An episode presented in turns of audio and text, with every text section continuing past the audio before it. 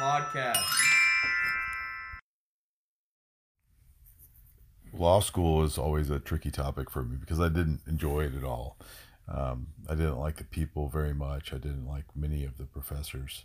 I didn't enjoy the, the process of of um, of trying to learn how to be a lawyer. I just it just wasn't for me. But I knew I couldn't quit. I sort of committed to it, and I'd already quit another graduate program, so I had to finish law school and get a job. So I just ground it out. I was dating this lantern jawed lesbian I don't. I, I just look back at it and I go, "What were we doing?" Um, but uh, so uh, I because I was not that good of a student, and also I think probably still had uh, longish hair and maybe you know whatever. I was not a responsible, clean cut, going to go into the big law firm um, looking person, and I and I, occasionally I got clerkships, but occasionally I did not as well. So one year, my buddy Eric, who was one of the great things that I that I um, that happened to me in law school because he's still my friend today. But uh, my buddy Eric, whose wife is Japanese, hello Ayumi, um, they they he was clerking in Japan in Tokyo, and they were living together. And they invited me to come over and, and see Japan since I didn't have half my summer filled up. You know, he was going to be working, but I could do whatever I wanted, sleep on the floor. And I was like, I'm coming.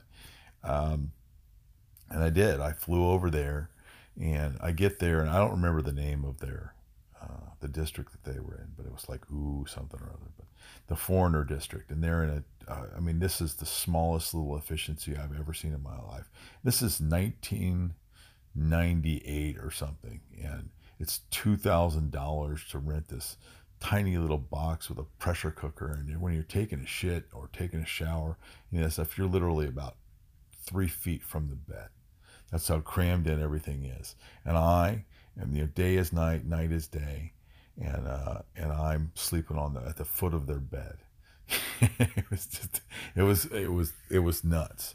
So I can't do that for very long, and I, um, so I, um, I I'm, I'm gonna hey guys i'm gonna have to go you know see some other stuff. And i think eric took me out and showed me uh, you know one neat town. And he was they were extremely gracious. I just couldn't do it to him right? So i get on a train and oh there's two parts of this story. All right so let me tell let, let me tell about how i got lost at the temple yeah okay so never. No, I'm going to tell the other part. So what happened was, I uh, I hopped on a train, and I was I think I was going to go. This this all ties in together. I was going to go to Kyoto. I think it was Kyoto. Anyway, some temple area, and and I got on a train, and those trains, you know, just go whatever it is, 150 miles an hour, and I and it was it was it was you know, it was middle of the day over there, and I just went straight to sleep, just conked out. And I didn't. No one woke me up. I was on that train for hours, and I went way beyond whatever town it was that I was supposed to go to. and when I woke up, it was still light outside, and we were in the mountains. In this, we're in the bottom of the valley, and there's a mountain on either side of us, and it's very verdant, and there's kind of low hanging mist all over the mountains, and there's just rice paddies everywhere I mean, I, was probably I, maybe I'd gone 500 miles from Tokyo, and I had not intended to go anywhere near that. And I don't speak any Japanese other than I could say "sumimasen," um, and which is the "sumimasen," Kyoto, "sumimasen," Tokyo, pointing. Uh, but um, I I I can't figure out what to do. I know I'm I know I've been asleep for a really long time. So I just flagged down one of the conductors and I hand him my ticket, which even I can't read. And he looks at me like, what? Uh, he's like, calls his friend over to look at the ticket together to see how badly White he had screwed this thing up. And, uh, and neither one of them speak English, but they're like, they're just like make placating gestures at me. And, and, uh, and they write a bunch of Chinese or Japanese characters on my ticket and then they slow down the train. They stop the train for me. And when it stops, I get out and I'm on a little like a plat a train platform and there's one on either side of the tracks. and they like I guess they pointed me to the one on the other side of the tracks. But these are like concrete blocks with this clear know, plexiglass curved roof over them. And that's all there is. Like there's no people around or anything else. There's this this, this stop um, and in the middle of this valley. And I don't think that they normally stop there or something. I guess they can. They've stopped the train for me to get on, get off, or get off, and I get back up. And and uh, I, I I've still not expressed to anybody in English successfully what the what's going on, and I don't really understand the plan other than I guess they're going to put uh, me on another train. And sure enough, another train goes comes along going the opposite direction. I walk on that conductor doesn't speak English either, but I hand him, he reads the, the, the script that the guy's written all over my ticket. And like, you know, what? Okay. And then he, what he does is he makes sure that I am awake, like by coming by every 15 minutes until we got to whatever city it was I was going to in the first place. So the Japanese are very gracious people. This is the theme of this overall, uh, this this two part meandering story. I get to my destination um, and I'm by myself. I'm staying in a some kind of a youth hostel. And I go out to a, a bar and it's very weird because I I think I was I think there was a, a, a, man and a woman there, and I think they were both trying to pick me up at the same time. It just the whole thing was quite bizarre. So I like this Japanese bar scene. I don't know what's going on with it, but it's not for me. Um, and so, um, so I decided instead I'm going to hike up this mountain path, which is only referred to in my guidebook, like with a single line: "Take the temple path up the blah blah blah. You'll get a spectacular spectacular view." Okay. Well, I don't want to hang out in the town anymore, so that sounds like a good thing to me. The head of the trail is at a temple with like a they have like loudspeakers where they're doing prayers over it. And, and I can hear that for a while, and I just start up the mountain. The path is cutting back and forth, and every once in a while there's like a little pagoda. I don't know what to call it, but a, a little shrine, and I guess that's part of the the deal of the you know whatever this path is about. And I never, I know, I don't know today, but I go up, and now every once in a while there are there's a little um, galvanized steel uh, stand, and then on top of it there's some words written in, Jap- in Japanese characters, not anything in English at all. And I, I take it that it is talking, you know, it says something about the path that we're on, gives some important piece of information. But about three or four of these things in, I begin to notice that there are rocks placed on top of the bottom lip of these um, these little plaques. And like some there's one and some there's three and some there's four. And i'm like what is going on? Why why did someone put those rocks on the on those plaques? And i keep on walking and walking up the the path. And i come to an area that's sort of at the top of the mountain.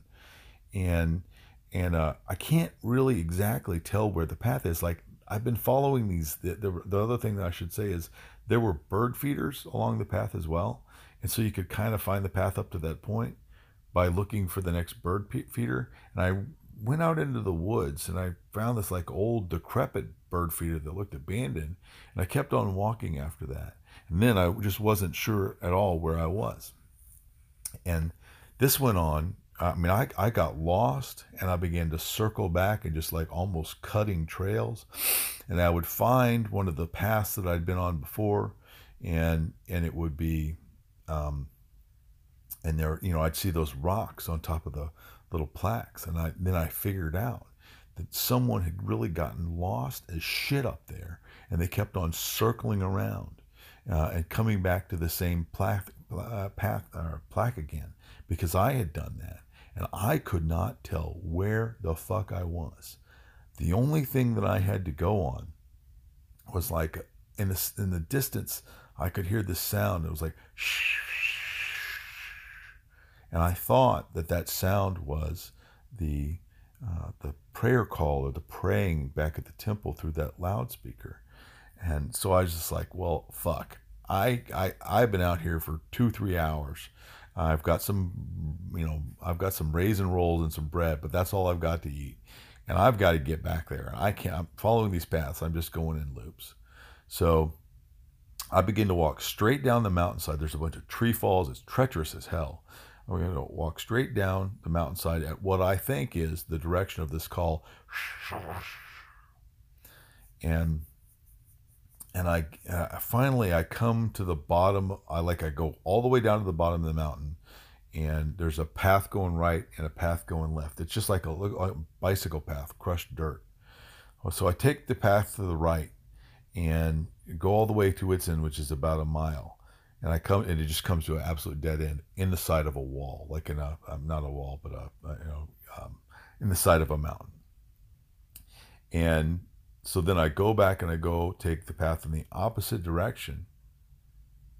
Oh, and no, I, I, I take a right and I go all the way in. And I can still hear the sound, and I get all the way to the end. Ah, I'm really butchered this. I re- get all the way to the end, and I discover that it is a waterfall, and that I'll, I just I'm, I've taken a path to basically to look at a waterfall. I've just stopped there, and and uh, so I turn around and I go back down the opposite direction on the path. And the path gets a little bit more improved as it goes along. Like you could tell, there's more people in this area using the path, and it gets a little broader, uh, less woodsy. And finally, I I sort of push through some underbrush and I come out. And I, by the way, I've taken my shirt off at this stage, and I'm a very hairy person. Like everybody in Asia is always making fun of how hairy I am. Hey, you monkey, monkey, ha ha ha. Um, oh, but uh, so I'm dirty. I've got a hat on, but no shirt on, and really hairy, a little fat around and soft around the middle. And I open up some underbrush and come through, and I'm in a fucking Japanese day camp in the woods, like with a bunch of six year old children and seven year old children on a jungle gym. I don't know what it was doing there, but I I like come through and now everybody just runs away from me. I mean, they're trying to act polite about running away from me, but they're running the opposite direction, and the children are just gone. Uh, it's like Bigfoot or Yeti just sprang from the woods into this Japanese day camp, and uh, they finally someone summons the owner of the day camp, was this, you know, probably mid 40s Japanese guy, very mild and pleasant.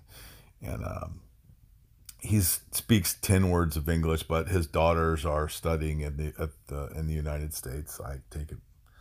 And I'm like, oh, man, I'm really lost. Um, where and he's like, well, where did you come from? And I'm like, well, I was in Kyoto at this temple, you know, the temple, and I point, and he's like, you were in Kyoto? And I should say this is about six hours into the site. You were in Kyoto? And, and he's like, he can't fucking believe what he's hearing. And that I've come here from there because it's physically impossible. They're not connected by anything. And, and, uh, and so he gets, he's got an old hatchback Toyota Corolla and he, he, uh, is like, I'll take you back. Or, you know, he's just gesturing to me to get in his car. My boots are filthy. I get in his car, I completely despoil his carpets. The car, thankfully, the car was in pretty shitty shape, but still, I mean, it was uh, the guy was being super, super generous, and he's telling me what he can tell me about about uh, about you know his daughters and their studies and and all and he's so nice and i'm just oh well let you know just here's my number you know if your daughters are ever stay oh well here's where my daughters are. And he gives me writes out their address. No writes out his own address and their address. And i and and gives it to me and drops me off at this crappy youth hostel sort of thing that i was staying in. And and uh, so i now i've got his I, I have the ability. This guy, by the way, on the way home from his place, I saw a street sign and it said Kyoto was 17 kilometers away. He had to drive me 17 kilometers through the mountains to get me back to Kyoto.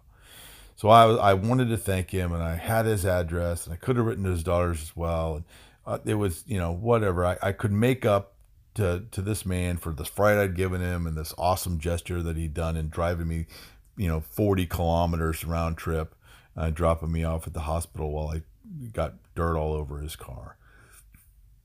And so I took his number back to Austin. And when I got back to Austin, I took my old car out to the uh, to to the lake, Lake Travis, and park where I usually park, and uh, left my wallet in the car, and I went down and jumped off the cliffs for a while, met somebody, sunned myself, whatever I was doing. And then I came back and saw that my car had been broken into, and some motherfucker stole my wallet. And I would have I would have given him every single thing in that wallet except for that goddamn address so I could write a thank you letter. And so that guy, you know, I, to this day, that was 20 years ago. To that guy, to this day, I'm like, I wish I'd been able to thank that guy for driving me back from the, you know, this day camp to Kyoto. Um, so